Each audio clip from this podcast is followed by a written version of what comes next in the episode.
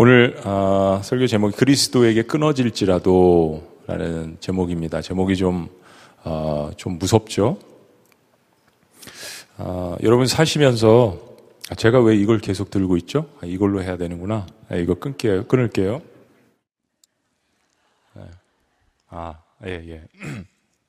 여러분 사시면서 어, 사람이 좋게 변화되는 것을 많이 보셨어요? 아니면 어, 사람이 안 좋게 변화되는 것을 더 많이 보셨나요? 아마 이 질문에 대한 답이 여러분 주변에 있는 환경과 주변에 있는 어떤 사람들과 좀 관계가 있을 것 같습니다. 사람이 안 좋게 변화되는 것을 더 많이 보셨는지, 아니면 좋게 되는 것을 더 많이 보셨는지, 어, 이제 창조설을 안 믿는 사람들은 대부분 이제 진화론을 많이 믿습니다. 진화, 더 좋게 아, 된다. 뭐 인간이 아메바라든지 예, 아니면 어, 원숭이 같은 존재에서 이제 진화돼서 우리가 여기까지 왔다. 어, 그럴 듯합니다. 인간의 지능, 어, 그리고 인간의 지능으로 말미암아서 발달된 과학, 뭐 17세기, 18세기에 프랑스를 중심으로 일어났던 계몽주의, enlightenment, 사람들의 무지함을 깨운다, 목매한 것을 깨운다. 과학이 발달합니다. 또 의술이 발달합니다.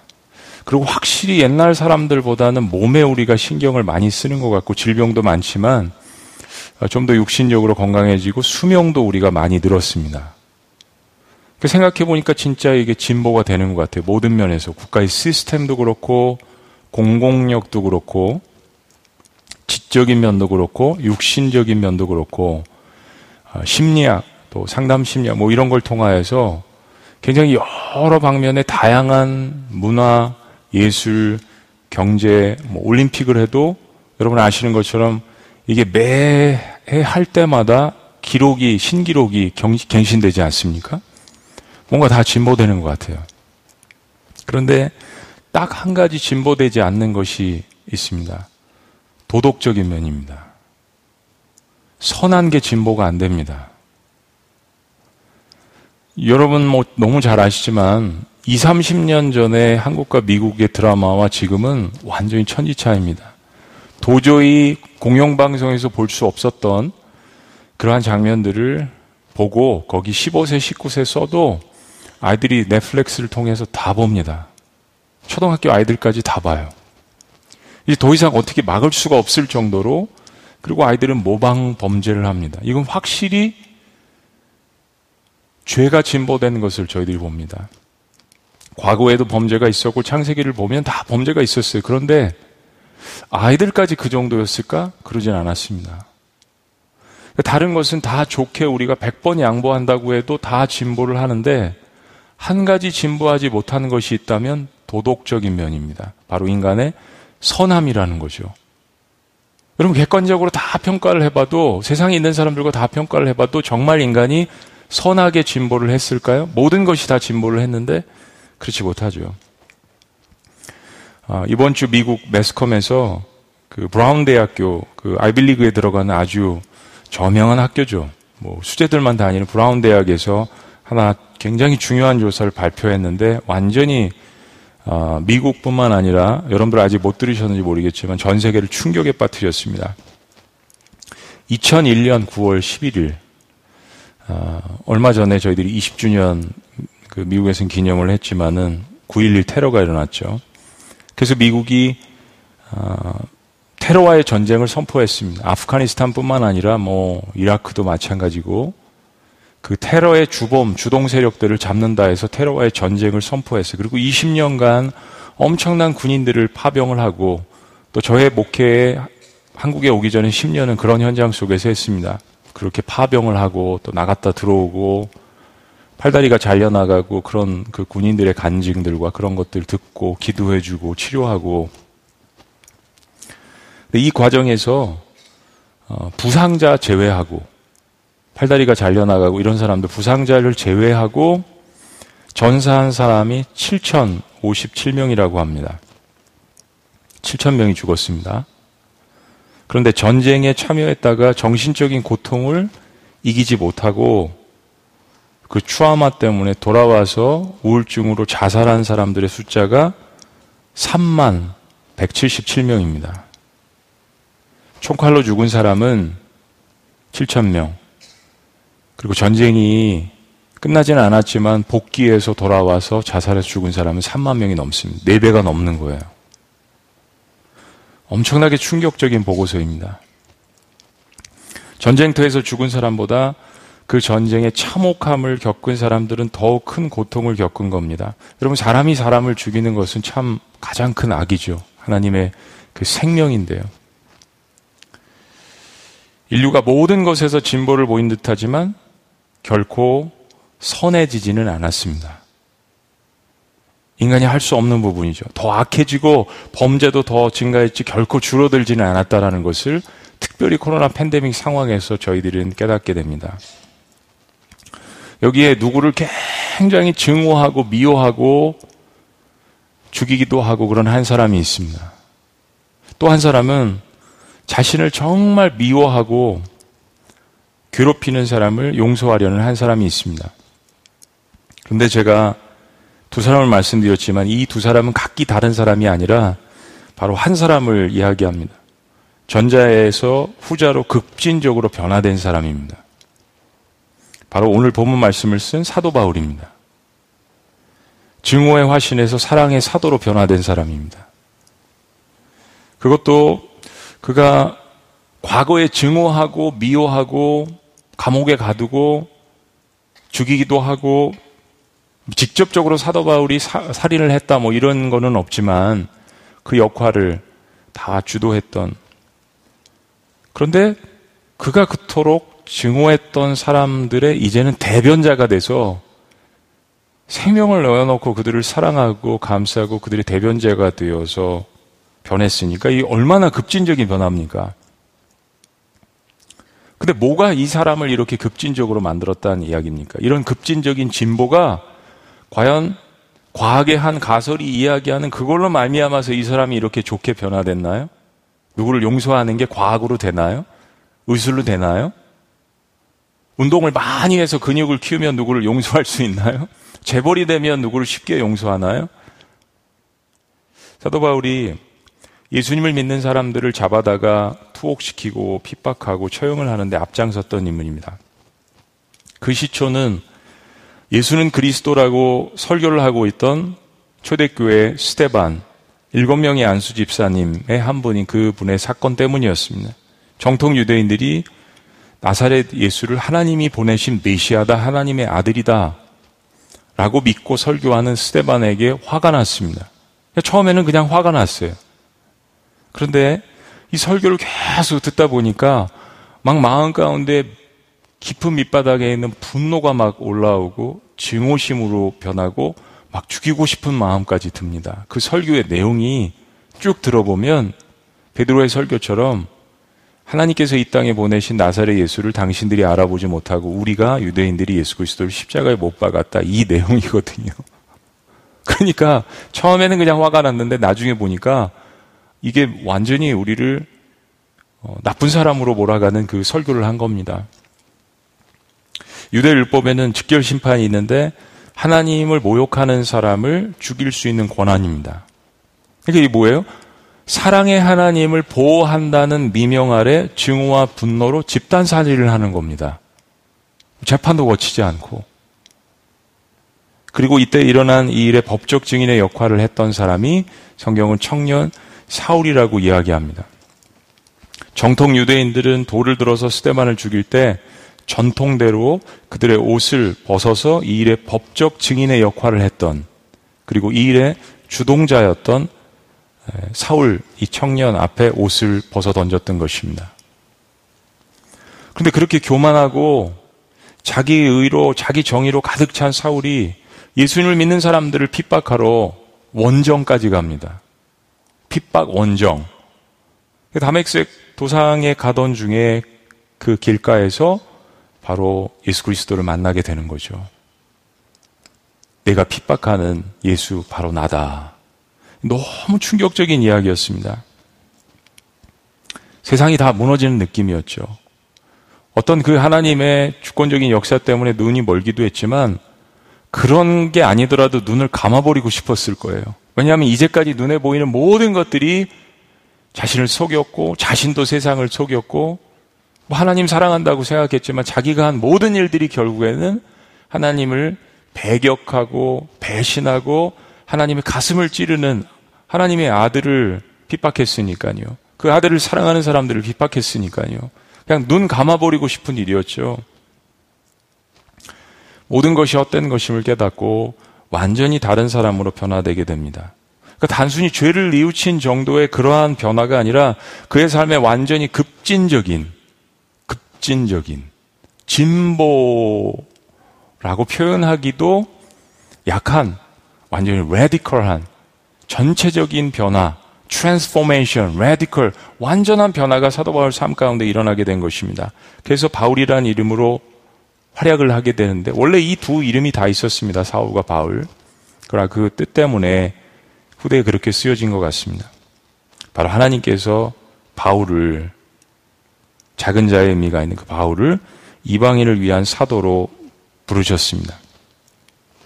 유대인들뿐만 아니라 이제 나사렛 예수를 그들의 삶에서 하나님의 아들로 믿고 주인으로 섬기기를 원하는 모든 사람들은 그가 이방인이라도 그가 여자라도 그가 종이라도 하나님의 자녀가 되는 권세를 주셨다라는 것을 누구보다도 앞장서서 사도 바울이 선포하기 시작했습니다.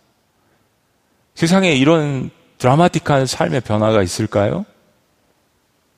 핍박으로 말미암아서 이방 지역에 세워진 안디옥 교회 사역을 위시로 해서 사도 바울은 당시에 알려진 전 세계의 십자가의 복음을 들고 세 차례나 전도 여행을 합니다. 그가 마지막으로 복음을 증거하기를 원하는 로마에서 순교하기까지 바울이 계속적으로 이방 지역의 교회를 세우고 하나님이 주신 성교적 사명을 정말 열정적으로 생명을 다해서 감당해 나가고 있었습니다. 자, 엄청난 변화죠, 여러분. 그러던 중에 그의 마지막 목표인 로마에 있는 그리스도인들에게 편지를 쓰게 되는데 그 배경 가운데 하나가 뭐냐면 로마에 살고 있는 그리스도인들 가운데는 어, 유대인들과 이방인들이 있었는데 이들의 그 관계를 둘러싸고 구, 원에 관해서 큰 이견이 벌어졌던 겁니다. 이거는 뭐 어, 유대 지역에서도 마찬가지였지만은 유대인들이 처음에 사도들이 그거를 의문을 가졌잖아요. 오, 이방인들도 성령을 받나? 이방인들도 예수님 믿으면은 그럼 어떻게 되는 거야? 이방인들도 그러면은 하나님의 백성이 되는 건가? 그럼 우린 뭐지? 이게 사도들까지 가졌으면 로마에 있는 흩어진 유대인들 그리고 거기에서 이방인으로 있다가 예수 그리스도를 영접한 이 사람들 사이에 이런 문제들이 있지 않았겠습니까? 그래서 사도 바울이 여러 가지 이유가 있지만 그 이유를 가지고 바로 이 로마서를 썼던 것입니다. 바울이 로마서 초반에서부터 이야기하죠. 오직 의인은 믿음으로 말미암아 삽니다. 그 믿음의 주체는 예수 그리스도이십니다. 그리고 그분을 붙드는 모든 사람들에게 하나님은 차별이 없는 은혜, 그리고 정말 우리가 바라볼 수도 없고 가까이 할 수도 없고 얻을 수도 없는 그 하나님의 의를 은혜와 더불어서 우리에게 차별이 없이 주어주십니다.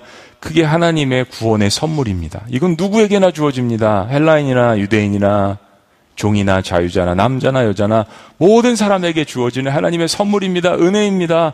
이거를 로마서에서 강력하게 선포하지 않습니까? 파격적인 하나님의 선물임을 주장했습니다. 그러면서 로마서 8장에 보면 당시 사도 바울의 사역하던 이 말기에 네로 황제의 핍박의 시기였습니다. 그러니까 그리스도인들이 얼마나 많이 핍박을 받았겠어요. 뭐 네로 황제는 교회 안 다니는 사람들 다 알죠. 유명한 사람들의 이름은 뭐 바울, 미국 사람들 교회 안 다녀도 이름이 바울, 뭐 폴 다 이렇게 폴, 피터 뭐 이렇게 다 줘요. 제임스, 뭐 존, 매튜 교회 안 다녀도 한 사람도 이름을 네로라고 짓는 사람은 없습니다. 네로의 이름은 다 고양이 아니면 강아지죠.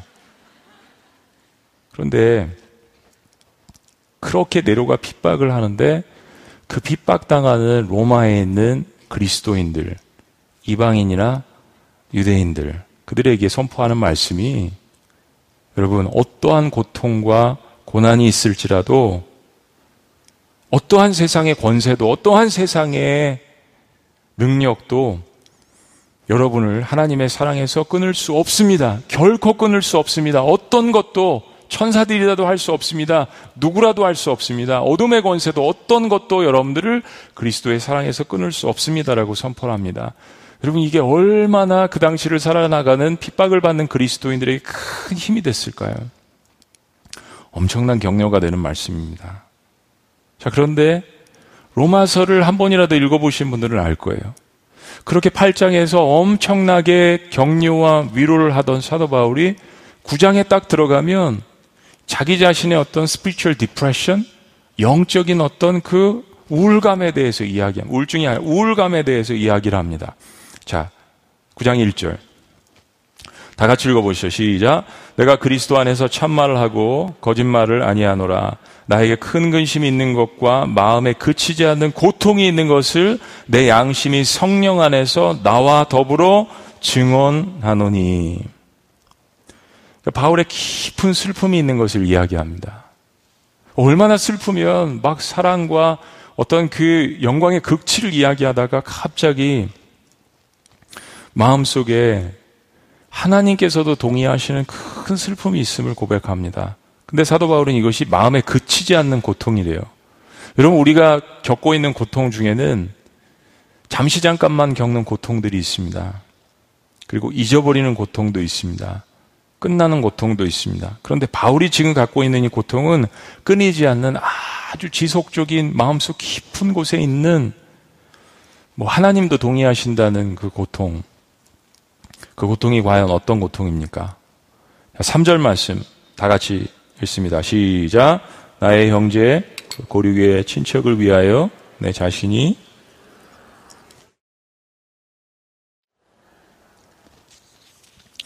여러분 이 말씀 이해하시겠어요? 제가 현대인의 성경을 한번 읽어 드릴게요. 만일 내 동족이 구원만 얻는다면 내가 저주를 받아 그리스도에게서 떨어져 나가는 한이 있더라도 어떻게 이런 고백을 할 수 있을까요? 그리스도에게서 떨어져 나가는 한이 있더라도 나는 그렇게 되기를 바라고 있습니다. 하... 바울이 이방인의 사도로 부르심을 받아서 그동안 유대인들에게만 국한된 것으로 오해가 된 이 예수 그리스도의 복음을 모든 이방 민족들에게 전하는 사명으로 이제까지 살아왔습니다. 이방인의 사도. 이방인의 빛으로 부름을 받은 사도 바울. 그런데 그의 가슴 속 한켠에는 10년 깊은 곳 한켠에는 자기 동족들을 향한 고통이 있었습니다. 결국 이 사람들이 자기를 죽이려고 그렇게 하는 사람들이잖아요.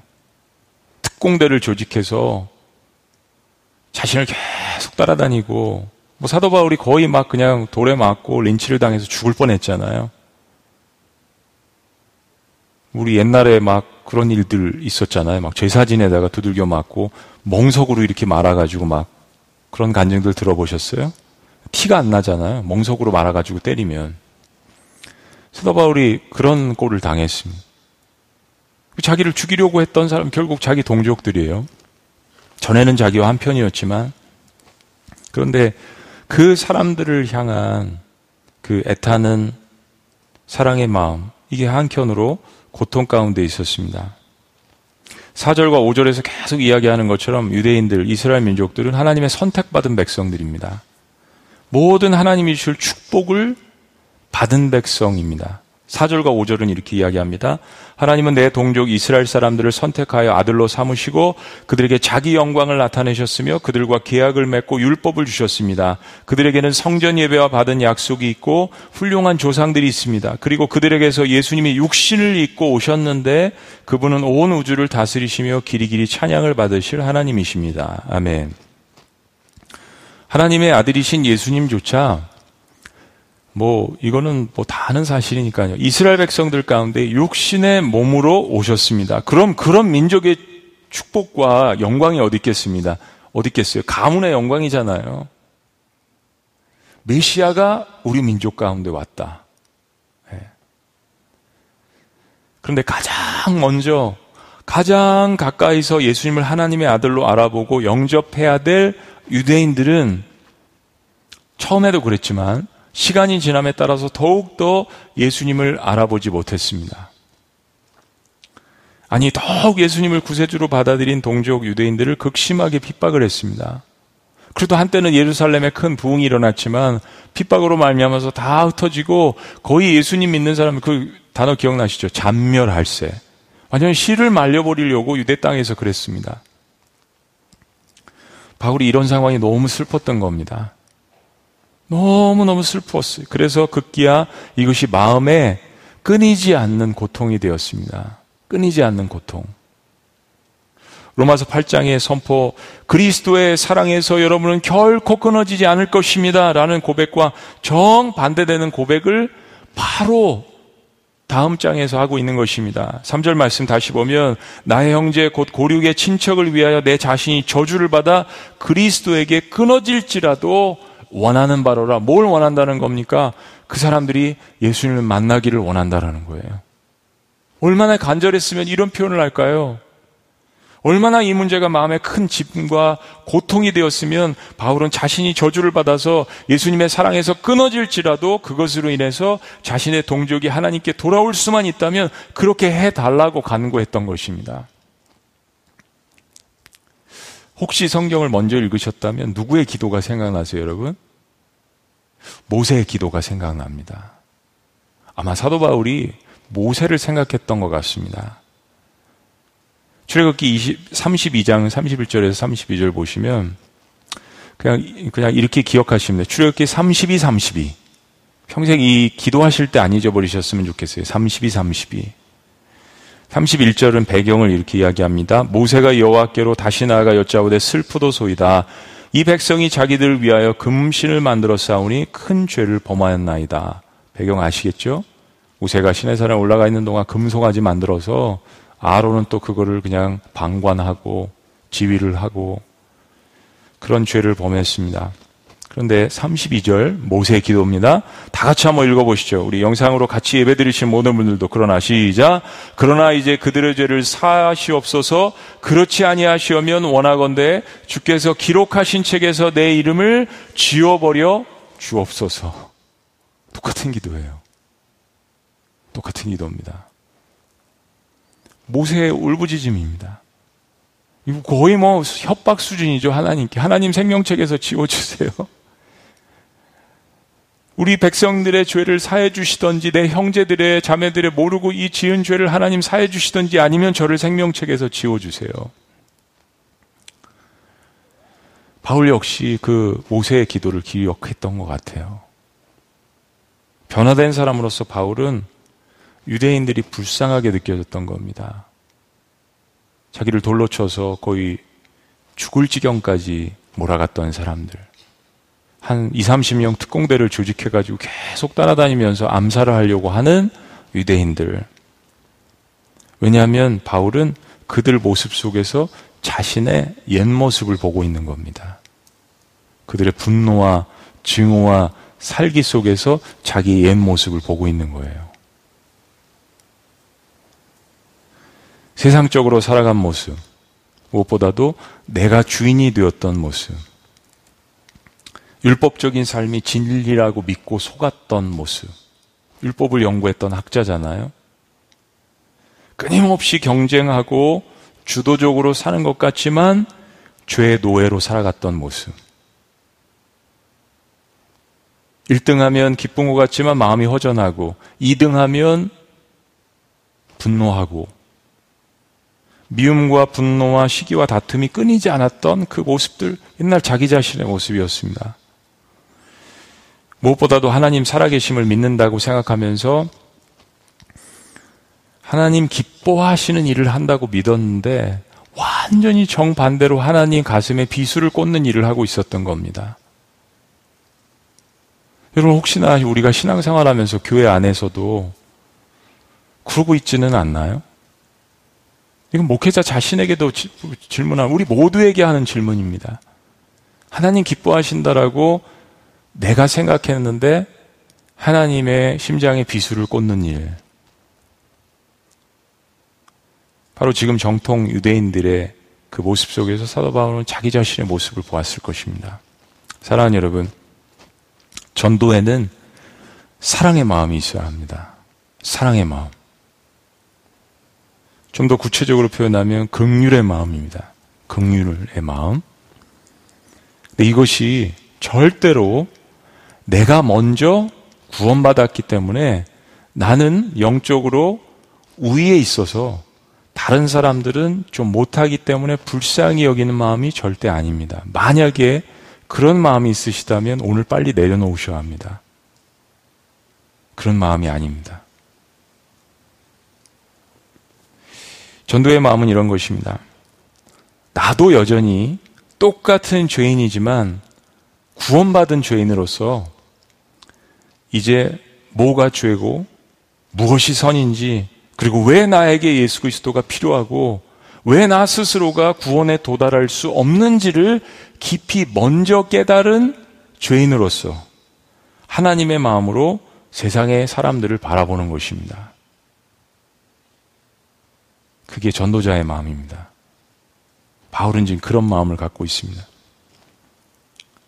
내가 불쌍히 여기는 것이 아니라 실은 내 속에 계신 주님께서 내가 기도하는 영혼들을 불쌍히 여기시고 사랑하시는 것을 내가 느끼는 거죠.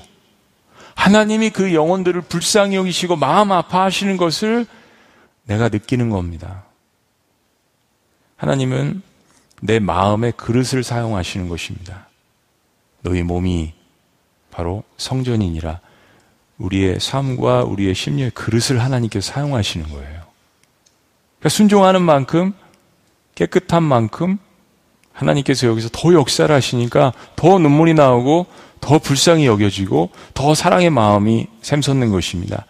인간이 인간을 불쌍히 여기봤자 여러분 아무것도 아닌 거 여러분 아시죠? 뭐 드라마나 영화나 무슨 다큐멘터리나 조금보다 불쌍해요. 눈물이 나잖아요. 그리고 우리는 곧 아무 행동도 하지 않습니다.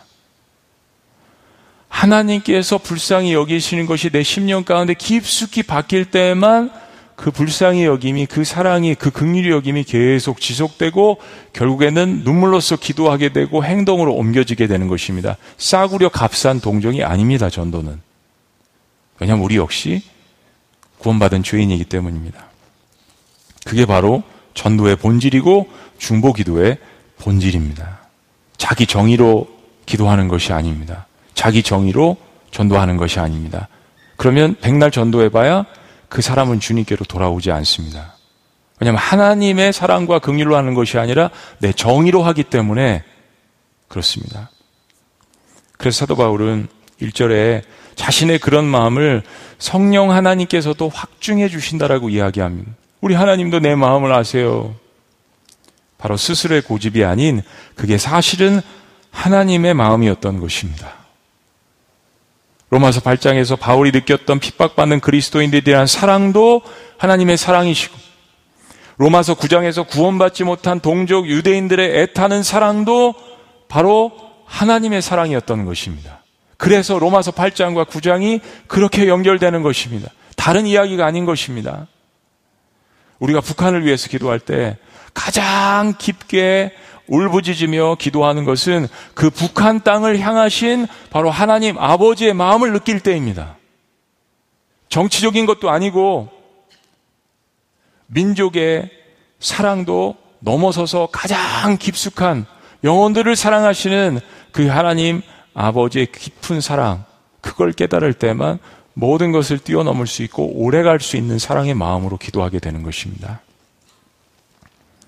우리가 이번 블레싱 집회를 앞두고 여러분들께서 교회 앞에 써서 내신 VIP, VIP가 우리가 놓고 기도하시는 분들이잖아요. 그렇죠? 검은 승용차 타고 나타나시는 VIP가 아니라 우리가 기도하는 VIP. 여러분, 그분들이 조금 전에 설교하러 들어오기 전에 오늘 아침에도 봤지만, 아, 만 명이 넘을까? 9,750명? 여러분이 써서 내셨습니다. 여러분은 참 뭐 당연한 일이다라고 그렇게 생각하는 표정으로 앉아 계시지만 이게 얼마나 놀라운 일인 줄 아세요?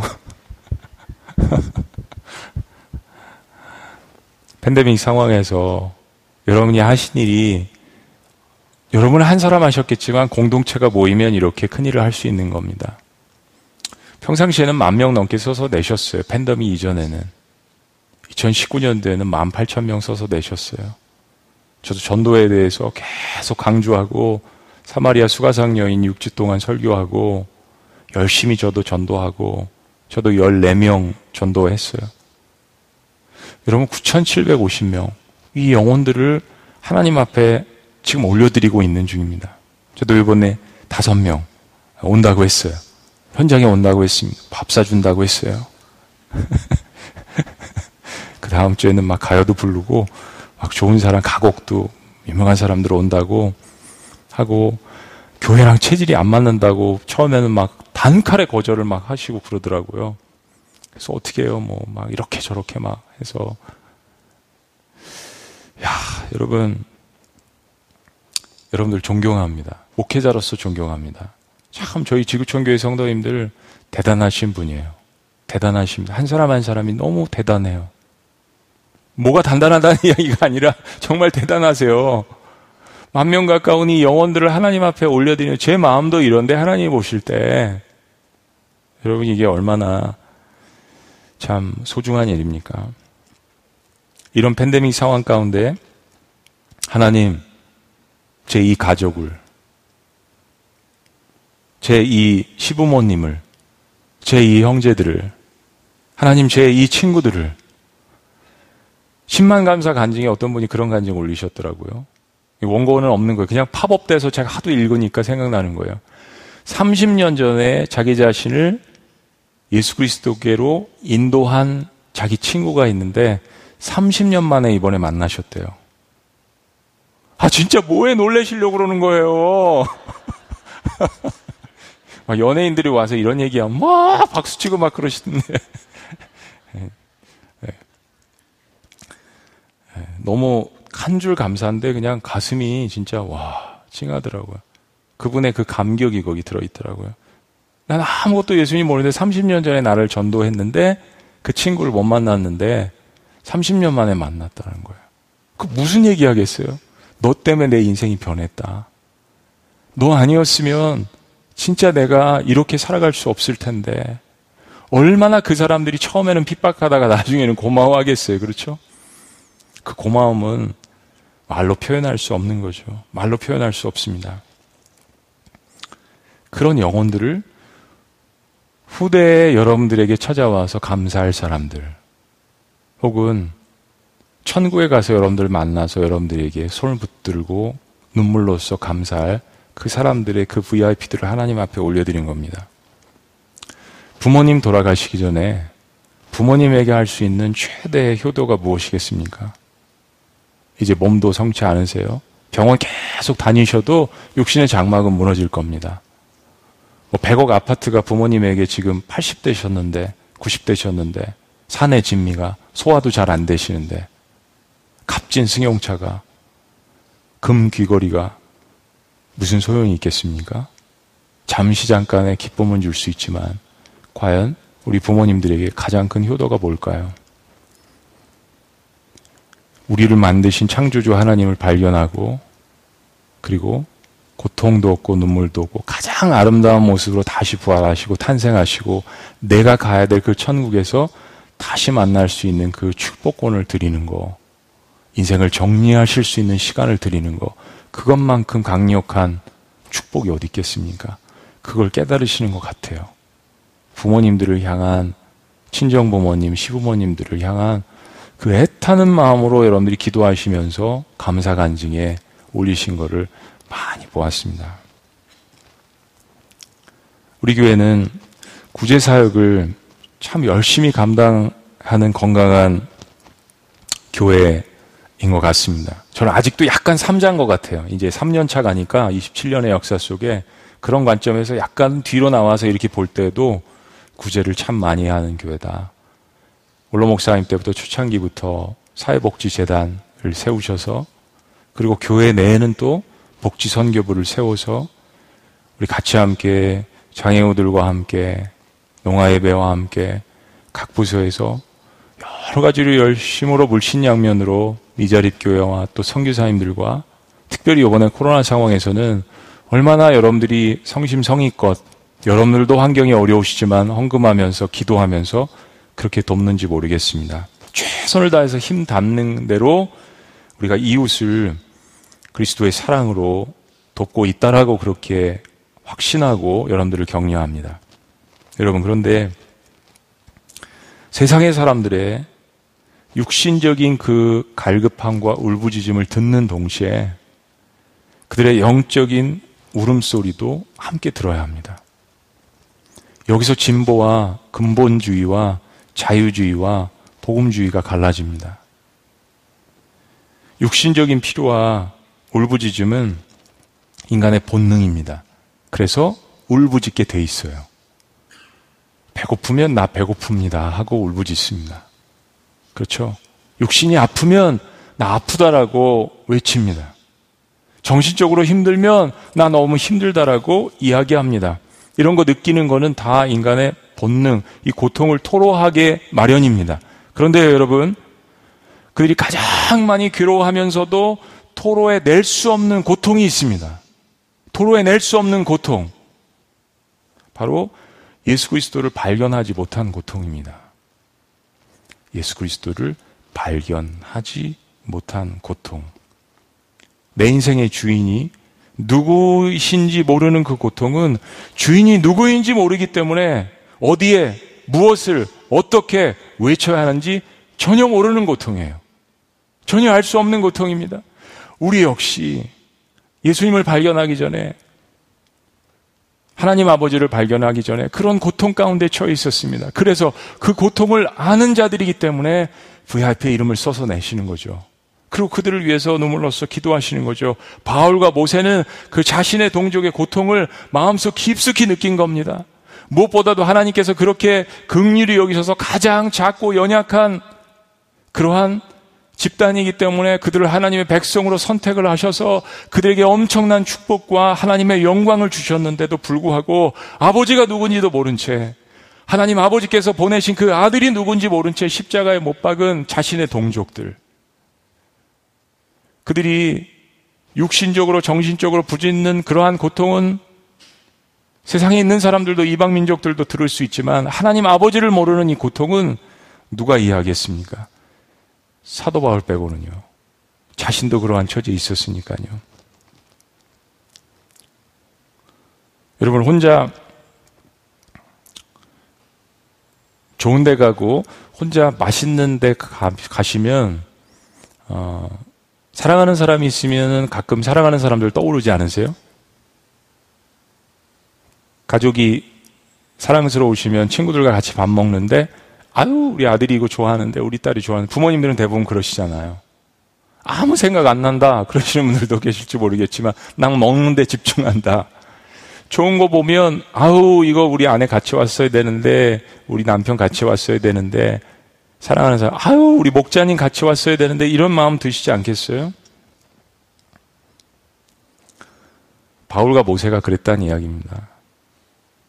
바울과 모세는 자신의 이름이 생명책에서 지워지는 한이 있더라도 비록 자신이 예수님의 사랑에서 끊어지는 한이 있더라도 내가 경험한 이 기쁨, 내가, 내가 경험한 이 놀라운 사랑, 이거를 자신의 유대인 동족들이 깨달았으면, 경험했으면 하는 이 간절한 사랑의 마음이 있었습니다. 근데 간절한 사랑의 마음이 완전히 사생결단의 기도였습니다. 사생결단의 기도. 예수님께서 생명을 주시고 나를 구원하셨으니까 나도 생명을 내어놓고 죽어가는 사람을 구원하는 것입니다. 나를 사랑하신 하나님의 사랑이 진짜 어떤 불같은 사랑인지 알기 때문에 야, 이 하나님의 사랑은 어떤 강박한 마음도 녹일 수 있구나. 이게 사도 바울이 자기 자신이 증명하는 거예요. 나같이 마음이 강박했던 사람도 예수님을 만나면 완전히 녹아질 수 있구나라는 그 확신이 사도 바울 마음속에 있었습니다. 그래서 나도 그 불같은 사랑으로 기도하는 것입니다. 혹시 같이 함께 영상으로 예배를 드시거나 이 자리에 같이 함께 현장에서 예배를 드시는 분들 가운데 이제 전도하고 싶은 분들이 계실 거예요. 그런데 여러 가지 환경 때문에 아유 팬데믹인데 그리고 저도 걱정이 있어요. 이거는 해결되지 않는 걱정입니다. 사람들이 너무 많이 와도 걱정이 돼. 이걸 어떻게 해? 지금 10%밖에 못 들어오잖아요. 그럼 영상으로 같이 예배를 드려야 되나? 또 들어오시면 전에는 옆에서 같이 손 붙잡고 기도했는데 이거 혼자서 다 각자 결단을 해야 돼요. 거리 지켜야 되니까. 이게 해결이 안 돼요. 밤을 새고 기도를 해도 작전을 짜도 이걸 도대체 어떻게 해야 되나. 그리고 우리 지구촌교회 성도님들은 방역 수칙을 어떤 시민보다도 잘 지키려고 노력하시는 분들이기 때문에 아주 골치가 아파요. 세상의 시민이도 하니까 잘 지켜야죠.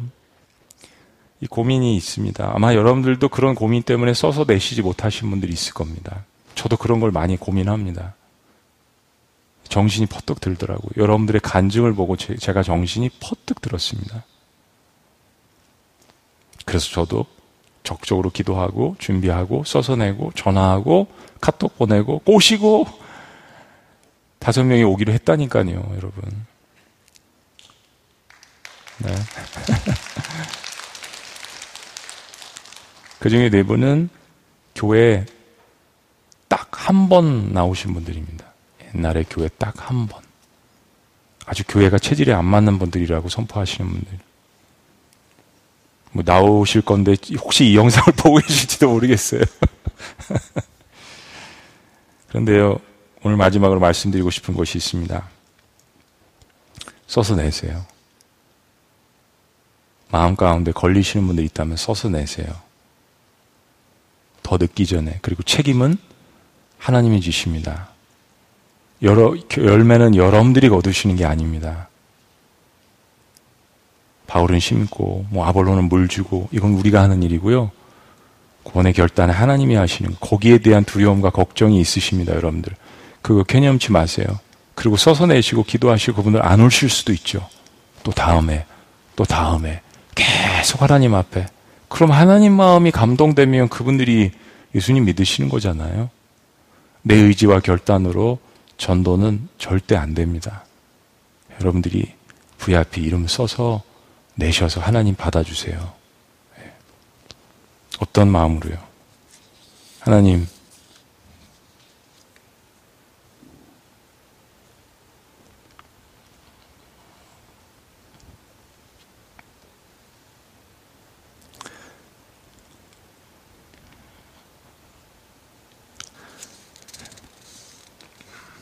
네, 오늘의 사도 바울의